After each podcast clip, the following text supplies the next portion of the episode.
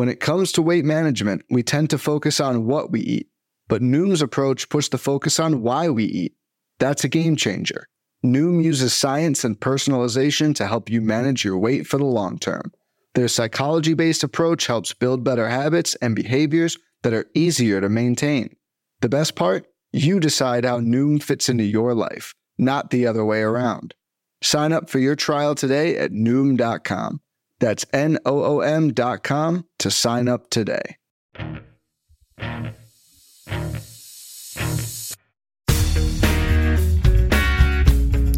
Welcome to another episode of the In the Pen podcast. I am your host, Cal Nelson. I'm back after a brief hiatus, and we have a lot of news come back. This free agent market, this offseason has been something that has been pretty exciting. We've all had some up and down emotions. I, as a Yankee fan, and feeling great. Jake, on the other hand, as a Giants fan, I think we all know how he's feeling. It's been a been fairly rough for him. Then there's Rick with the Red Sox, been a similar boat. So it's nice to be on the high note for once on this podcast. But guys, it's good to be back. Welcome back. Um, how are you guys doing so far? Yeah, it's good to be back and talking more more baseball and getting ready for the holiday season. And yeah, it's it's been it's been tough. I, I can't say I've you know enjoyed this offseason as a Red Sox fan, but um, hopefully maybe it means that there's going to be some bigger changes down the road that can help you know shift the momentum here. Honestly, at this point, I, I, think I'd rather have the Red Sox offseason than the offseason the Giants had. It's been pretty disappointing. I think I'd rather not sign anybody than be tricked into the idea of signing the top two free agents. So yeah, it's been uh, pretty disappointing for me. I think right now I'm on vacation on, on the Hawaiian Islands. So I think that's the only thing keeping me sane right now. But I'm sure as soon as I return home tomorrow, it's going to be the, the emotions are all going to start flowing in. So yeah, it's been uh, not the ideal off season, but hey, fingers crossed we get Ohtani next year. Mm-hmm. Yeah, and but first off, thank you, Jake, for joining us from Hawaii. You really didn't have to take time off of your vacation to talk fantasy baseball and talk your Giants' horrible offseason with us, but we appreciate you joining us to give us that insight for that. But we'll be the first to say, you know, with the holidays coming up, happy holidays to everybody listening. We hope you guys have a very enjoyable time with your family, friends, however you are celebrating it. And before we get into the baseball talk, a lot of podcasts do that, but I am curious uh, we'll do a very quick. What is your guys' go-to uh, holiday music at this time? Holiday movie? What's kind of a tradition you guys go through over the next couple days now with the holidays right right on the corner? Oh, Jake, you're gonna have to answer that one first. I'm uh, I gotta think about this one. okay, uh, I'm uh I'm Jewish, so I don't really celebrate Christmas as most people do. Like we, I do presents with my family on that, but we we celebrate Hanukkah a lot more religiously than than Christmas. So for me, I, I obviously I, I enjoy Hanukkah more for the spiritual aspect that that goes with it. But I think the the way that I always tend to celebrate this time of year is by listening to holiday music. There's not too many Hanukkah songs to go around. So I always indulge in Pentatonix holiday music and hmm. that's uh that's the only holiday music I listen to. I love Pentatonix. I've loved them for like 10 years or so. Uh people definitely have mixed opinions on that, but uh, yeah, I love as soon as it hits December, I'm like finally I can stop skipping these songs when I shuffle all my songs and I just listen to only Pentatonix for a few weeks. I can't say I've listened to too much of that. I'm your standard guy from New Jersey. We're Bruce Springsteen fans here, so mm-hmm. Bruce Springsteen's Santa Claus is coming to town is a must listen to at some point during the holiday season. I'd say it's probably my favorite holiday song, just based on my the New Jerseyness in me. I don't know if people if I had that accent, but people could tell. But yes, that's that is where I'm from. So that would be my go-to song. It's usually played at least a few times during that during this time of year. Yeah, that's a good one. That's one of the ones I was thinking of. Any of those like kind of classic, you know, Bruce Springsteen, John Lennon's um This Is Christmas and uh, uh what's the other Wham Last Wonderful Christmas, Christmas Time. Uh, right. Wonderful Christmas Time, yeah. Oh no, that's Paul McCartney, time. sorry. That's McCartney, but yeah, that's, that's like all those, you know. That's a good that's a good mix. I'm not a huge holiday music fan. After I did work a little bit in, you know, retail for a while, so I heard that, heard that all the time. Um, but yeah, it's it's it's it's nice and I don't know. I, I guess I'm not. I don't know. I don't think I have another. I don't have a movie either. I'm trying to think. Um, yeah, I don't have like a, a standard one, but for me, it's I guess Elf would be the the go to. Yeah, just uh, one that makes me laugh. Elf and Home Alone probably, but honestly, I haven't gotten too too into it this year. I haven't watched a lot of Christmas or holiday movies. Haven't last, listened to a lot of holiday music, but I'm sure over the next two or three days, I will get my fair share of it. Yeah, same. It's kind of creeped up. I, feel like this year. Yeah. Um, yeah, it's right around the corner now. Yeah, so we'll d- we'll dive into enough about the holiday talks. We'll talk about these MLB teams who have gotten their own presence under a tree based on the reliever moves. Obviously, there's been bigger more impactful moves in terms of the fantasy industry for position players, but we're, of course, the reliever centric podcast. So we're going to dive through some of the latest reliever moves, kind of talk about how that impacts your saves, holds, kind of where the very early, where it would slot in just in general rankings for saves for the higher end guys. And then we'll get more deeper into the rankings over the next couple months as we start getting closer to draft season. So let's get ourselves to news. We'll start with our resident uh, Red Sox fan Rick with the probably the biggest reliever move so far in terms of dollar amount. Kenley Jansen signs a two-year, thirty-two million dollar deal with the Boston Red Sox.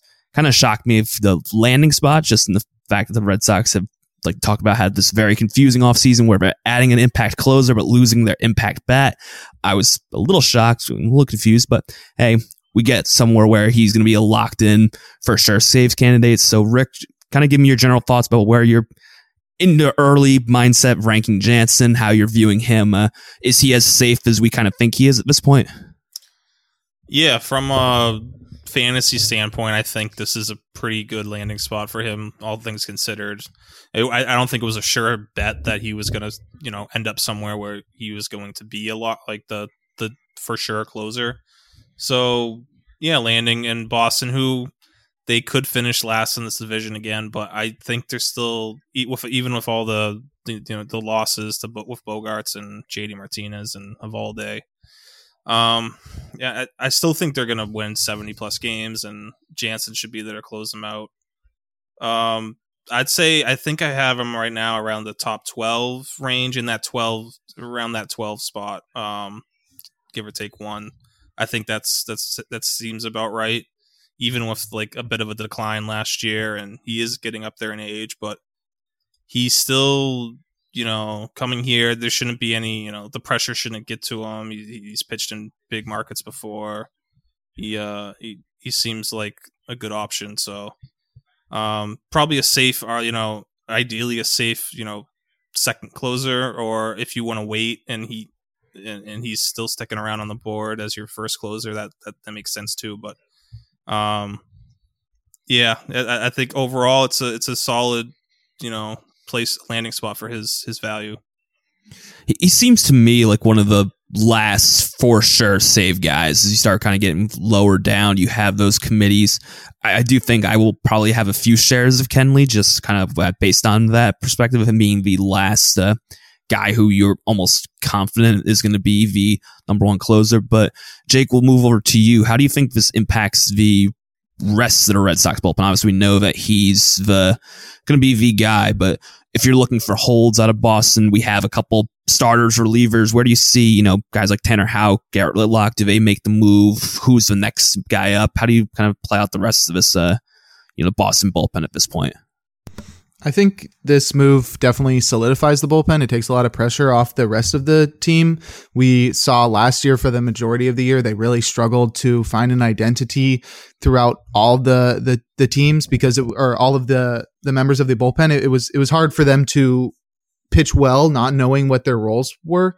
So I think with Jansen there, it's not going to be up in the air who's going to be the closer all year. We know who it's going to be. And so I don't think the rest of the team has to worry about like, oh man, am I going to be called upon to be the closer at some point? Or like, do I have the closer stuff? Like, I want to be the closer. I'm working on that kind of stuff. Now they just be, be who they are and uh, let Jansen take over the ninth inning. I think the the next men up are probably going to be John Schreiber and somebody we'll talk about later and Chris Martin.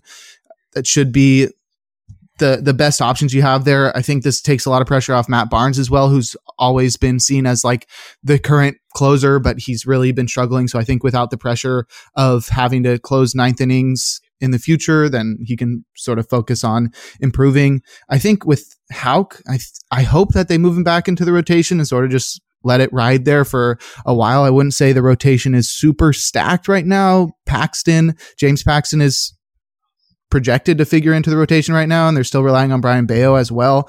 So I, I, think he should be a member of the rotation. It's not super strong, so I, I don't know. I, I, just don't think they should keep yanking him back and forth there. But I think this really just solidifies a bullpen that has really lost its identity over the last few years, and actually had some strong points with the addition of Schreiber last year, and and Houck and Whitlock sort of carrying them last year. So I think this is a really good spot for him to go because he'll be, you know, locked in there as the closer. I, I, think what brought up his value last year was playing for one of the best teams in baseball. So he had lots of save opportunities. I think he'll have, I don't want to say quite a few less, but he'll definitely have less playing for the Red Sox, but at least he's, you know, the clear cut closer out there. So move over to one of our other, uh, I guess, favorite candidates for saves. Like you said, the reliever market doesn't have those uh, as big of names this offseason outside of Kenley Jansen, but we did see David Robertson sign a one year, $10 million deal with the New York Mets. Obviously, we know he's not going to be the closer. He's that's going to fall onto, uh, onto Edwin Diaz. But do we think that David Robertson slots into that eighth inning role that's now vacant based on the losses of Seth Lugo and Trevor May, who we'll get into also in a little bit. Do we think David Robertson just uh, jumps right in? If he does, is he one of the higher uh, setup men in, in terms of uh, value for holds. Yeah, he's going to be either the seventh or eighth inning guy there now that they also brought back Ottavino. Um, but those two, those two 37 year olds, are going to be relying on to uh to bridge the gap to, to Edwin. So, um, and they got Brooks Raley, who they, they traded for yeah. to get lefties out. So that group right there is probably going to be your your favorites for holds, along with you know David Peterson and Drew Smith getting a few here and there. Um, but yeah, I, I think Robertson's probably giving. I mean, ten million dollars. Uh, I think he's going to be the eighth inning guy to start, and potentially, uh, as they as we kind of saw as the season went on last year with Diaz working some some like eighth inning you know situations to uh you know face the heart of the order. So Robertson could fall into some sneaky you know deep league saves um value if the if the Mets continue to use Diaz in a you know and more of a high leverage late inning guy instead of just pure ninth inning closer role. Yeah, so move over to you, Jake. With the next guy, we'll stick in the NL East. The next guy on our list, Matt Strahm, signs with the Philadelphia Phillies on a two-year, fifteen million dollar contract. It's some nice money. We saw the Phillies do a lot of mixing and matching in terms of their back end. We'll obviously get into their uh, their back end at the at some point during later into 2023 as to we think will be impacting for save. But do we think Matt Strahm, based on the you know seven and a half million per year, can he find his way into that save conversation, or do you think he's more of a guy we'll trust for holds, getting the ball to whoever ends up as the Philly closer? Yeah, I don't think he's going to be factoring into saves. I was very surprised to see him get that much money. I don't think he was on my list of the top free agents this year, but he's being paid like one of the top free agent relief pitchers. So that was pretty crazy to see him sign for that much. I think he's a really solid reliever. I don't want to say he's one of the best out there, but he seems like a guy that's going to pitch in the mid threes to low fours ERAs, which is completely fine. And he's found a way to start striking out more batters, which is cool. So maybe they see some way to get more out of him from a potential perspective, but I don't know. He doesn't strike out a ton of guys. He doesn't. He's not like limiting the walk super well. I, I don't. He doesn't like excite me a bunch, and I like some of the other pitchers in that bullpen. I trust Seranthony Dominguez a lot more. I think he's going to be getting the majority of the save opportunities, if not all of them. And I think Alvarado is probably the next man up. But the rest of that bullpen is pretty light. There's nobody else there that gets me going. Like I, I don't think I look at Andrew Bellatti or, or Connor Brogdon or Sam Coonrod and think, oh man, better watch out, Seranthony. Like they're, they're coming for your job. So I think Strahm's probably the number three guy there. They could even afford to add another person to that bullpen. But right now, I think um, Strahm is probably not going to figure into any saves. Okay. So we'll take a quick break. When we get back, we're going to dive into some of those former Mets we talked about, their big uh, moves, and whether or not they will find their way into save candidacy moving forward. But we'll t- jump into them in just a few moments here on the uh, In the Pen podcast. Most weight loss programs are short term fixes, but the problem is managing your weight needs a long term solution. And that's what makes Noom different. Noom uses science and personalization so you can manage your weight today and in the future. Their psychology based approach helps you build better habits and behaviors that are easier to maintain. And they help you understand the science behind your eating choices and why you have those cravings. Noom's personalized courses are easy to follow and will help grow your confidence with tools you can put into practice on day one. The best part? You decide how Noom fits into your life, not the other way around. And based on a sample of 4,272 Noomers, 98% say Noom helps change their habits and behaviors for good. Start taking control of your weight management and join the millions who have lost weight with Noom. Sign up for your trial today at Noom.com. That's N O O M.com to sign up for your trial today. Fads come and go, and nowhere more than in the world of weight loss. That's why Noom has created weight management programs that are made to last. Noom uses science and personalization so you can manage your weight for the long term. Their psychology based approach helps you build better habits and behaviors that are easier to maintain. And they help you understand the science behind your eating choices and why you have those cravings. Noom's personalized courses are easy to follow and will help grow your confidence with tools you can put into practice on day one. The best part? You decide how Noom fits into your life, not the other way around. And based on a sample of 4,272 Noomers, 98% say Noom helps change their habits and behaviors for good. So stop chasing health trends and join the millions who have lost weight with Noom. Sign up for your trial today at Noom.com. That's N O O M.com to sign up for your trial today.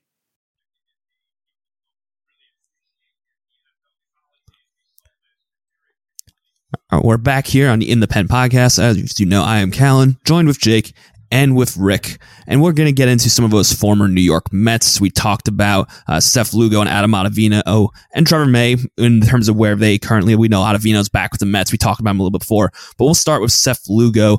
And Rick, he was one of the more interesting names in free agency as we just thought he would jump right back in as a, a reliever. He was going he was great in the pen and that he would just find his way to be in a setup man. But it sounds like the Padres are going to sign him to be a starter. It sounds like he finds way in the position. Do you think they that kind of sticks? Do we see uh, Lugo as a starter the rest of the way? Do you think he finds his way into the back end of the Padres bullpen down the road? What's your kind of uh, how are you viewing Lugo going into 2023?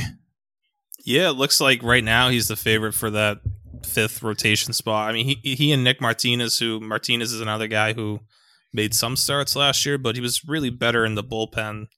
Um, that's who they have right now listed as their fourth and fifth starters, and I'm a little surprised. I don't know why this obsession of Seth Lugo moving to the rotation is is what it is because he's just a, he's a really good reliever who just because he has five you know a five pitch mix doesn't mean he has to you know they don't you have to stretch him out and have him go five or six innings. I think there's there's all, there's more value in him as a even with I mean what he's getting paid right now that seems like fair market value for him as a reliever. Um, so I, I think you know at least they're they're going to try him out in spring training as a starter, but I could see them. I could still see them adding another starter and, um, you know, moving Lugo back into the bullpen because right now it's their bullpen's a little bit light after their top three or four guys, and that fourth guy being you know, Drew Pomeranz coming off. You know, he didn't pitch at all last year, so it gets really light after Suarez, Luis Garcia, and Josh Hader. So I could definitely see see Lugo ending up in the in in, in the bullpen, but as a starter, yeah, I, I, I don't I don't think I would chase that, and I would just hope that in a holds league you you get a chance to pick him up as a as a reliever. And the next former Met I want to talk about kind of shocked me in terms of where he landed and kind of money wise. He had a poor 2020 22 season, but he signs a one year deal with the Oakland Athletics for $7 million, and that is Trevor May, which seems in my mind to be the long, largest contract in Oakland athletic history based on their recent spending. So the fact that they mm-hmm. spent that money, Jake, do you kind of say, share that same mindset as me? Does Trevor May just kind of jump right in and is he the favorite and save for saves now in Oakland for how little saves they're going to get?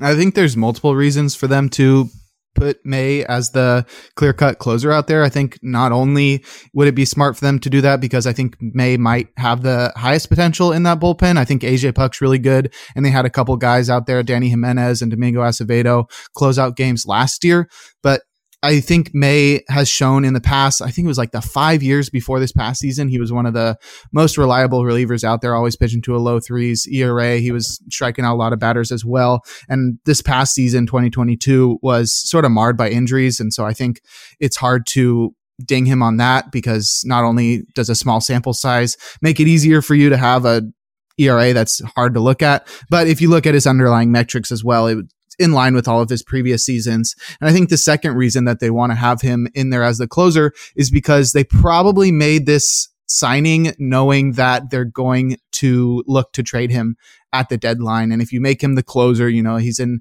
he's on everybody's radar as one of the better relievers if he's racking up save numbers.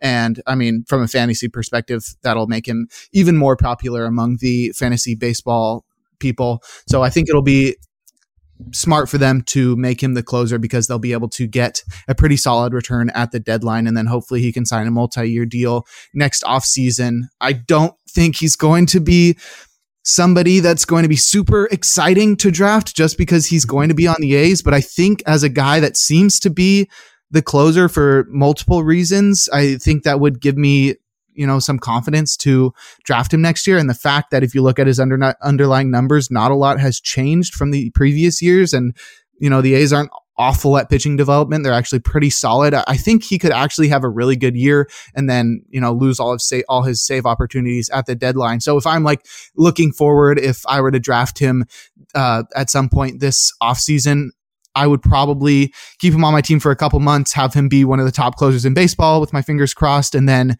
trade him off before he gets traded and loses his closer role because I doubt he's going to end up as another competitor's closer. Yeah, we'll stay out west too, and I would completely agree. And Similar to what I said with uh, Jansen, I feel like Trevor May may be someone that I have a few shares of going into the season just because of what you said that he's going to be undervalued. He pitches for Oakland but to me, like you said, he does make the most sense to get the saves out there. So I'll take those saves, however few they are. Um, but another name that I want to we should bring up out west. And Rick, you might even be able to answer if you'd rather have this guy or Trevor May. And that's Carlos Estevez. He signs a two year, $13.5 million deal with the Los Angeles Angels. He's had some crazy home road splits between his time with the Rockies. Now he goes out west to the Angels, where that bullpen's another one where we don't know who the closer is.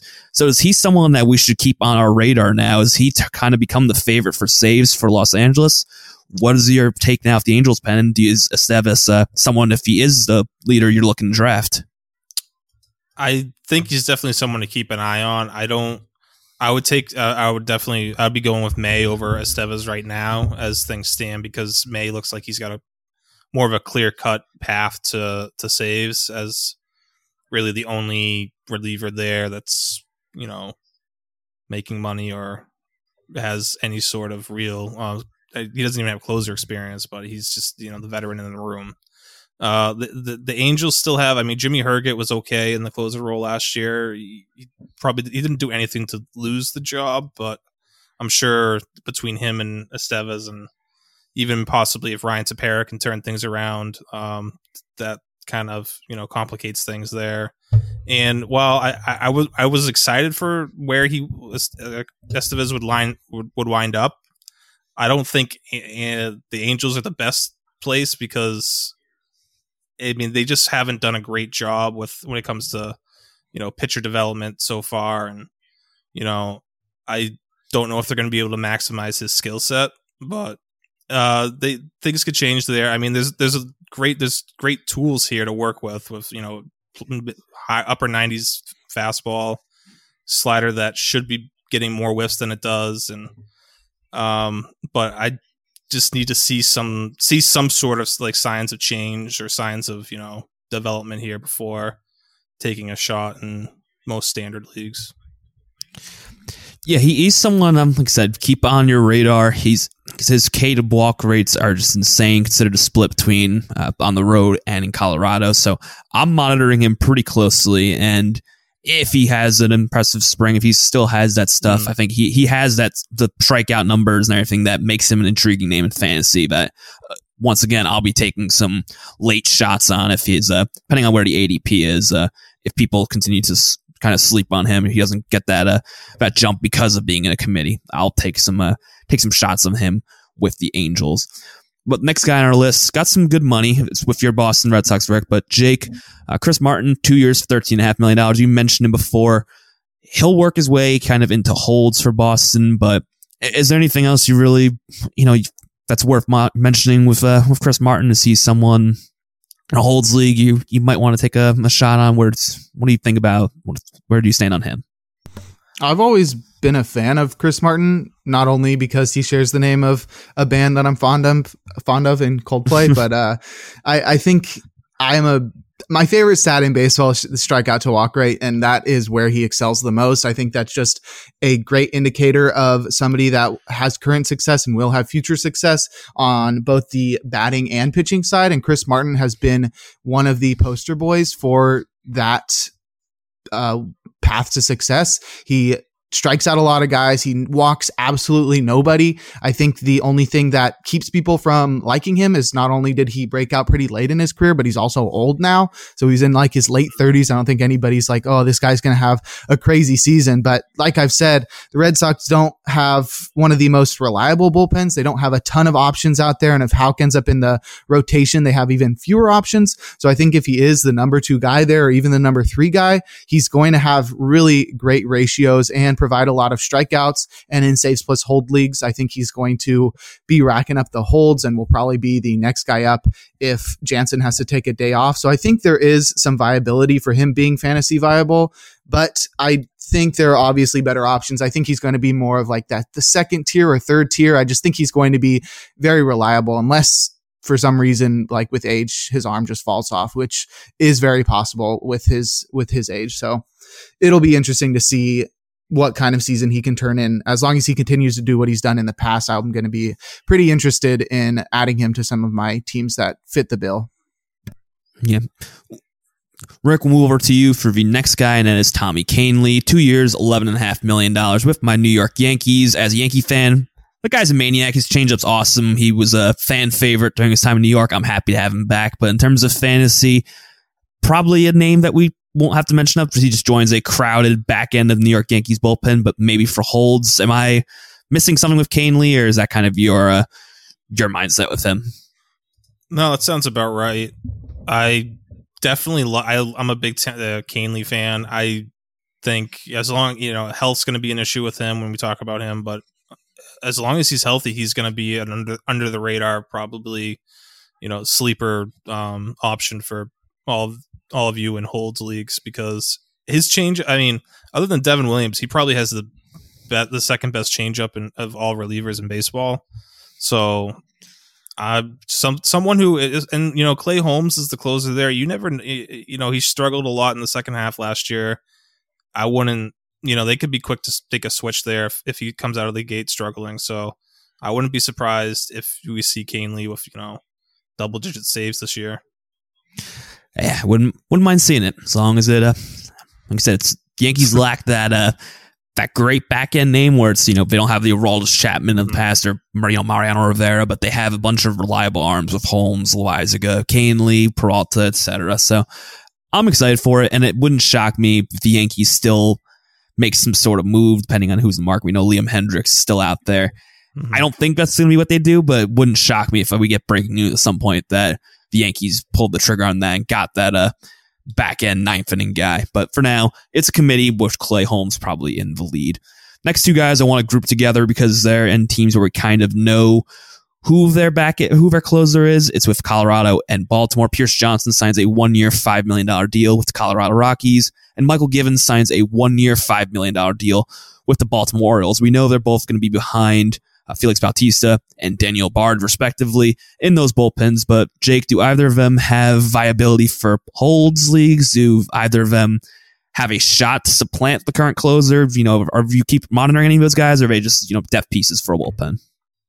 Uh, I will start off with Pierce Johnson because I am more sure of that one. Not only do I think he's got lots of flaws, but he's going to the worst ballpark for pitchers. So that already gives me lots of pause when it comes to considering him in any sort of format at all. But also, it's the Rockies. they give me no confidence at all with anything that they do. So I think whenever they're interested in a player, that's probably a bad thing for that player. So I would definitely stay as far away from whoever they are acquiring this offseason. So that's my thoughts on Pierce Johnson. I think Mychal Givens is very solid. I think the Orioles bullpen is actually pretty stacked and they've shown a very good ability to create new bullpen arms that turn out really well. We've seen with like uh, Cionel Perez coming over from the Astros and actually becoming one of the better relievers after he struggled there. He had a 1.40 ERA last year, and they were able to, you know, turn Jorge Lopez into an all star, and Felix Bautista looks like the next closer of the future. So I think they have tons of options out there, and I think Mychal Givens is just going to be a really solid setup guy. I think he's been a closer in the past, so like he's obviously got the ability and the experience there, but I'm not going to be super interested in him, but I think he's going to be a very solid option, and I'm sure sure there's going to be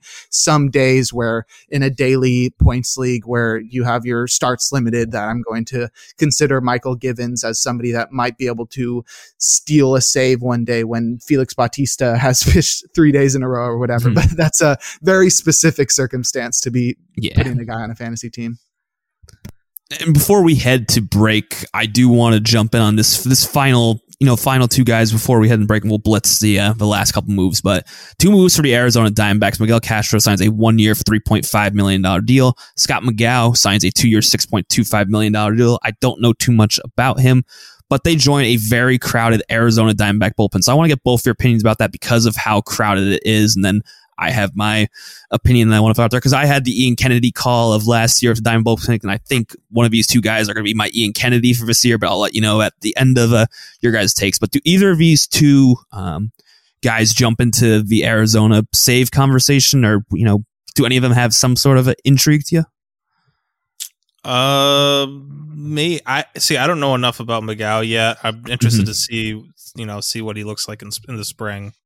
Um, is that's definitely the the dark horse, the sleeper here because uh, of the unknown, I guess.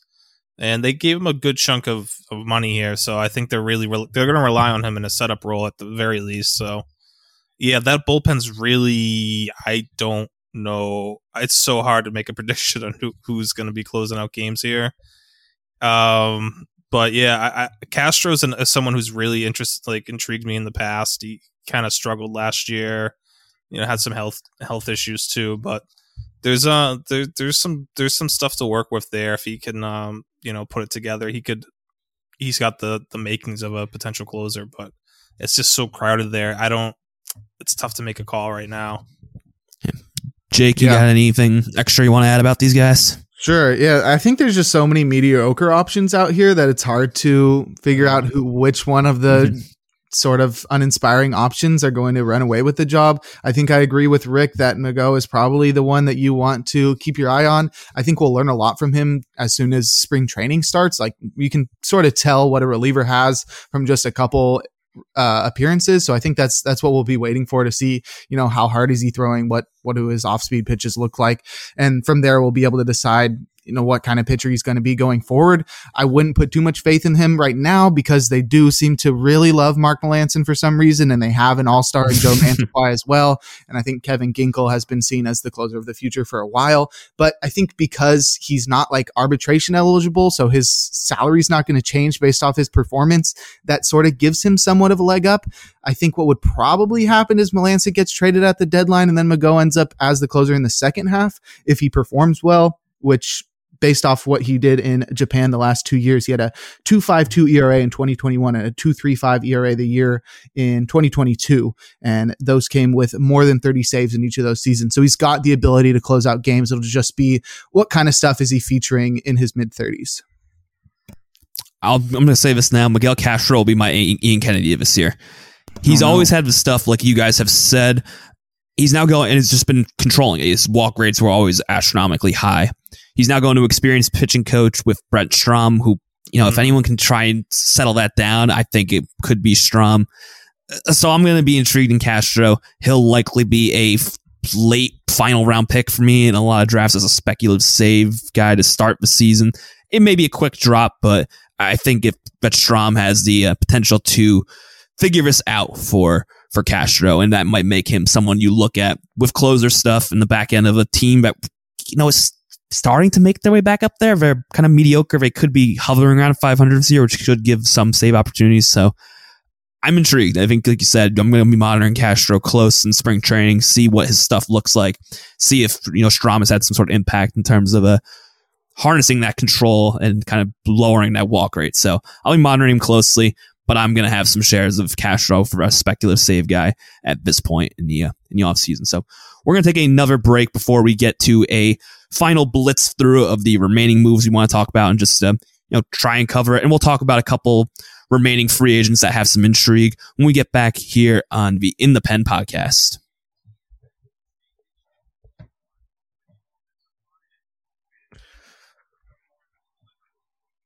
And we're back here on the In- the Pen podcast. I am Callen, joined with Jake and with Rick. We're going to blitz through some of these final moves. I'm going to just run through the final, a couple signings that we wanted to touch upon. You guys will both tell me if any of them have any sort of intrigue to me. Then we'll run through the trades and do the same thing. So, final couple signings Brad Boxberger signs a one year, $2.8 million deal with the Chicago Cubs. Jarlin Garcia signs a one year, $2.5 million deal with the Pittsburgh Pirates. And Joely Rodriguez went to the Red Sox for one year, $2 million. Jake, we'll start with you. Do any of these matter for fantasy?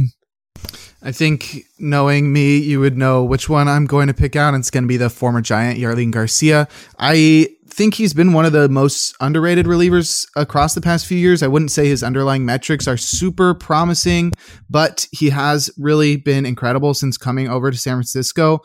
Since he arrived there in 2020, he's pitched to a 2.84 ERA across 152 innings. It does come with a 4.12 xFIP, so there's not a lot there to get you excited about. But I think the Pirates have a pretty solid pitching development, which has sort of come up in the last couple of years. They were able to develop a couple pretty solid relievers last year. So I think he joins a, a bullpen where he's not going to be counted on as the closer, but he could sneakily move into a high leverage role if they can figure out how to maintain that success. And I think with Brad Boxberger and Joely Rodriguez, I think they're just going to be sort of more back end of the bullpen. I think Boxberger's got a higher chance of getting a lot of holds. He's done that pretty well in Milwaukee the past couple of years, but I think they're going to be not on too many people's fantasy radar. Rick, any differing opinion? Um, I agree with the Jarlin uh, Garcia take because yeah, the Pittsburgh, you know, there's not a lot of options there outside of um, you know, the top of their at the top back end of their bullpen. So there there could be some there's there could be some value there. Uh, I like the Joely signing for the Red Sox. It's you know for the value. I, I think he was one of the most um, you know unlucky pitchers in baseball last year. So I'm hoping th- that turns around. But I don't think there's going to be any save chances there, and probably not a ton of holds, you know, opportunities right away. Uh, Boxberger is kind of interesting just because of that bullpen. He's definitely got the most experience, closing experience in that bullpen right now. So I I know I, I like Brandon Hughes. I, I liked how we finished the season last year. I would love to see him get a full year as the closer there, but they might, you know, look elsewhere. They might look to a veteran. You know, they've they made a lot of moves for this this off season, so they're gonna they're looking to win now, and you know that might mean they're they'll start the season with a veteran like Boxberger in the closer role. But he was he definitely took a step backwards last year overall, and I, I don't think I would draft him anywhere, but someone to keep an eye on depending on you know what what the situation looks like in March there. Yep, I agree with you. I, I'm kind of intrigued about Boxberger at this point. Anyone who throws for the Pirates has some interest because I, I don't know what their back end's going to look like. But with the Cubs, like I said, they're trying to win now. They've made some moves to win now. And their back of the bullpen is very young. So, I, like you said, Boxberger is the one who intrigues me the most, someone I'm monitoring. And maybe I'll take a, a late round flyer on him in a league just to hope you get the Cubs closer. But, you know, it's it's a it's a very late round, you know, hit or quit quick cons. But I'll monitor Boxberger. He has some interest to me uh, just on that. We'll hit over to the trades. You mentioned it. Brooks Raley got traded to the New York Mets from the Tampa Bay Rays. Erik Swanson traded from the Seattle Mariners to the Toronto Blue Jays in the Teoscar Hernandez trade. Joe Jimenez went to the Atlanta Braves from the Detroit Tigers. JP Feyereisen finally left Tampa. He goes to the Los Angeles Dodgers. JT Chargois also leaves Tampa and goes to the Miami Marlins. And then the Brewers acquire Joel Payamps and Javy Guerra. Rick, once again, we'll start with you this time. Do any of these trades, you know, present some fantasy viability? I know none of them jump into immediate closer, but are anyone a name you want to monitor for holds or kind of a, you know, an intriguing sleeper saves candidate? Nothing, no saves. Well, I guess Feyereisen once he gets healthy, but that's he, he's gonna miss most of the year. Um, but I mean, I really I like all I like pretty much everyone you mentioned here. I like Raley Swanson, Jimenez as uh, they're very, you know, I think they're all in my top 20, 25 list for um for holds. So you know, for setup guys. Um, and I think Swanson he he's gonna have more chances in Toronto. He should be their clear cut eighth inning guy ahead of, uh, behind Romano. That shouldn't even be in question. So you know, Seattle they they had so many options that he you know didn't get a ton of he didn't get like as many holds opportunities as he could have. So um, Jimenez, it'd be interesting to see how he does in in Atlanta. He really broke out last year. Um, that's that's one of those trades that you just I, I, think when I saw it, I was like, this just makes a ton of sense for both teams. I like it for both teams. Um, he should slot in as a setup guy behind you know Minter, Iglesias there. So those uh those two should have have a little bit more value than they did last year. With I think they should have they should both see more holds opportunities, but uh, I don't see a ton of save chances here with any of this this group. Jake, who's the most interesting to you for from this list of uh, trade candidates that you're you're looking to monitor this year? I would say the most interesting from a fantasy perspective in 2023 would be Erik Swanson. I think he was really underrated last year. He was actually had one of the better relief seasons in the league, which was due to the fact that he struck out 34% of batters and struck out 5% of batters. And that came with a 1.68 ERA. And I think that really went under the radar. It's crazy that they were able to trade him straight up for Teoscar. I think it's a interesting deal for both sides, but Swanson is really good, and that Toronto bullpen is not super great. They don't have a ton of great options. I think Swanson probably has the highest upside out of everybody outside of Romano. So if Romano deals with injuries or ineffectiveness, that is bound to happen with you know people pitching with such small uh, sample sizes that you know there's a possible that he hits a rough patch and they they let Swanson get in there. But I think he'll probably be the top setup guy there as well. And the Blue Jays should be pretty good, so I think Swanson could be pretty interesting. But I think everything that Rick said about Joe Jimenez is pretty crazy. The Braves just can't keep getting away with this. I I don't know who keeps letting them get everybody, and uh, we don't even need to talk about the Sean Murphy deal, but. Yeah, that oh, and uh, gosh, yeah, I was interested in Brooks Raley, and then there was the whole fiasco with the Rays bullpen and the you know, I, I think everybody yeah. knows what I'm talking about. So I liked him until that. And then I think the last thing I'll say amongst these trade guys is that Feyereisen is going to lead the major leagues in saves in 2024. Ooh, I like that call. I, I the like Dodgers he's always had great. They're going to do something. He didn't. He didn't allow a run last year. I feel like everybody forgets that. The Dodgers are going to make him some just crazy reliever or something.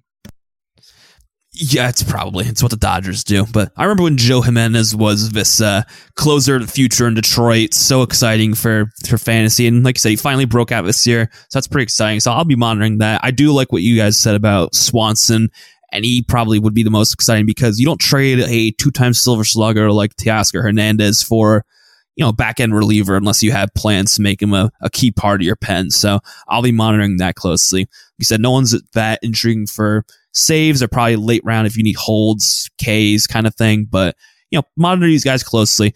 They may be, a, you know, down the line, a, you know, sneaky save candidate, maybe eventually. So before we wrap things up, I wanted to just run through some top running free agents. I'm not going to go through to people who are left, but we'll start with you, Jake.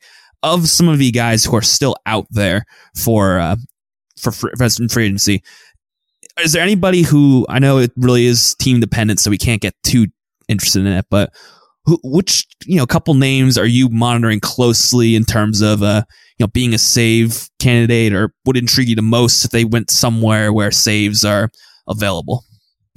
I think there are a couple obvious answers to this question with Taylor Rogers still mm-hmm. being available as probably the top lefty free agent available. And I think Craig Kimbrel is one of the most storied closers uh, in, in modern baseball right now. And we've got other, you know, more controversial guys like Chapman and and etc. So I, I, think I'll go elsewhere. I'm sort of excited to see where Alex Reyes and Michael Fulmer end up.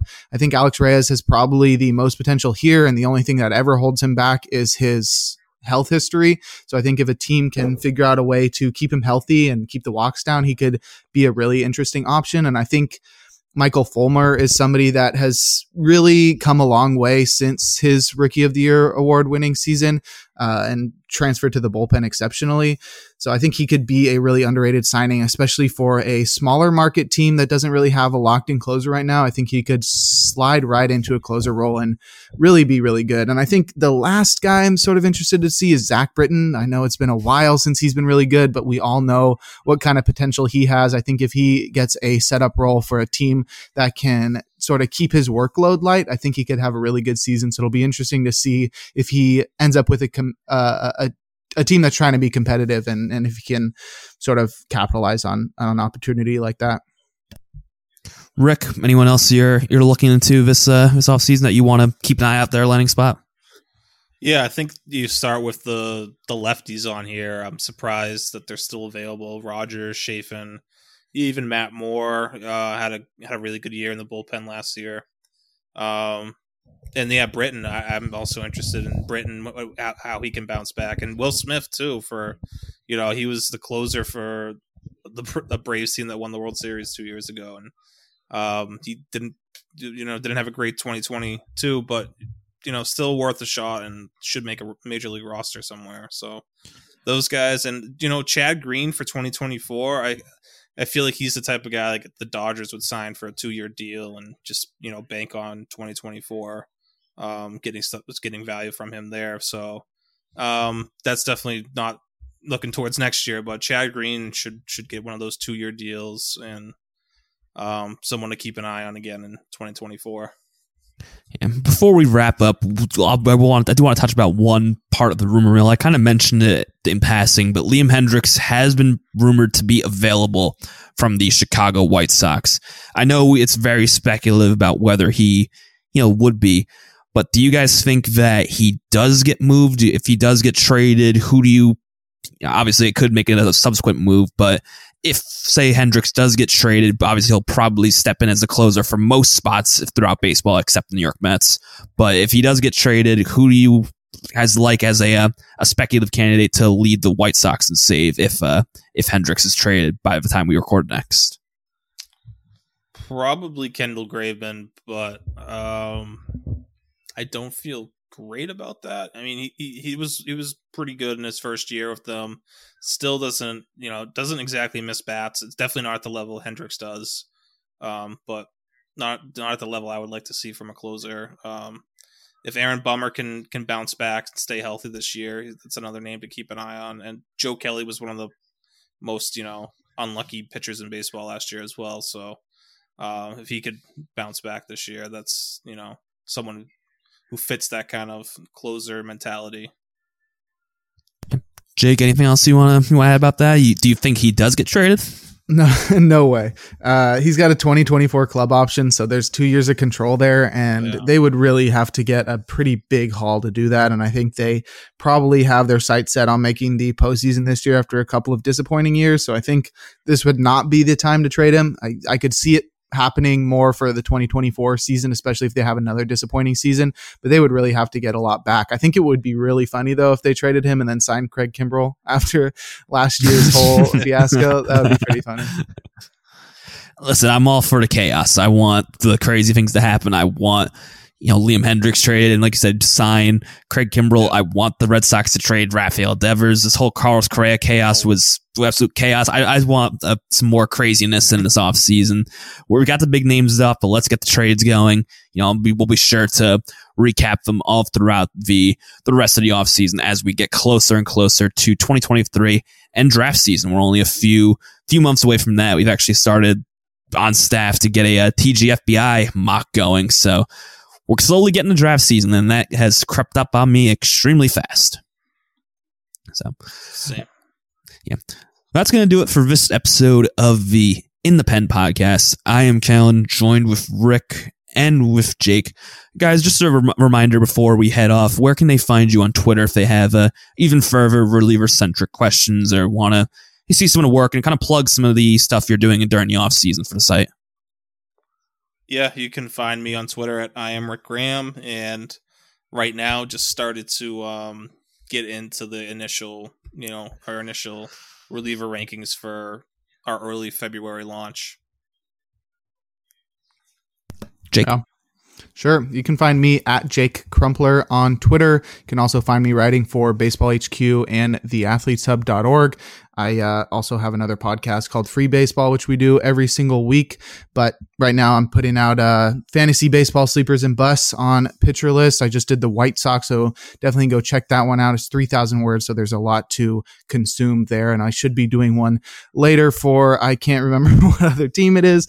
Uh, that's fine. It's coming out in January, and then I, I should have some other stuff coming out. I, it's it's ramping up, like you've been saying. The off season is sort of coming to a close and it's time to get into the the swing of draft season. So I think I'm going to start ramping up the articles pretty soon. So definitely stay tuned. You can find all of my work at crumplerbaseball.com.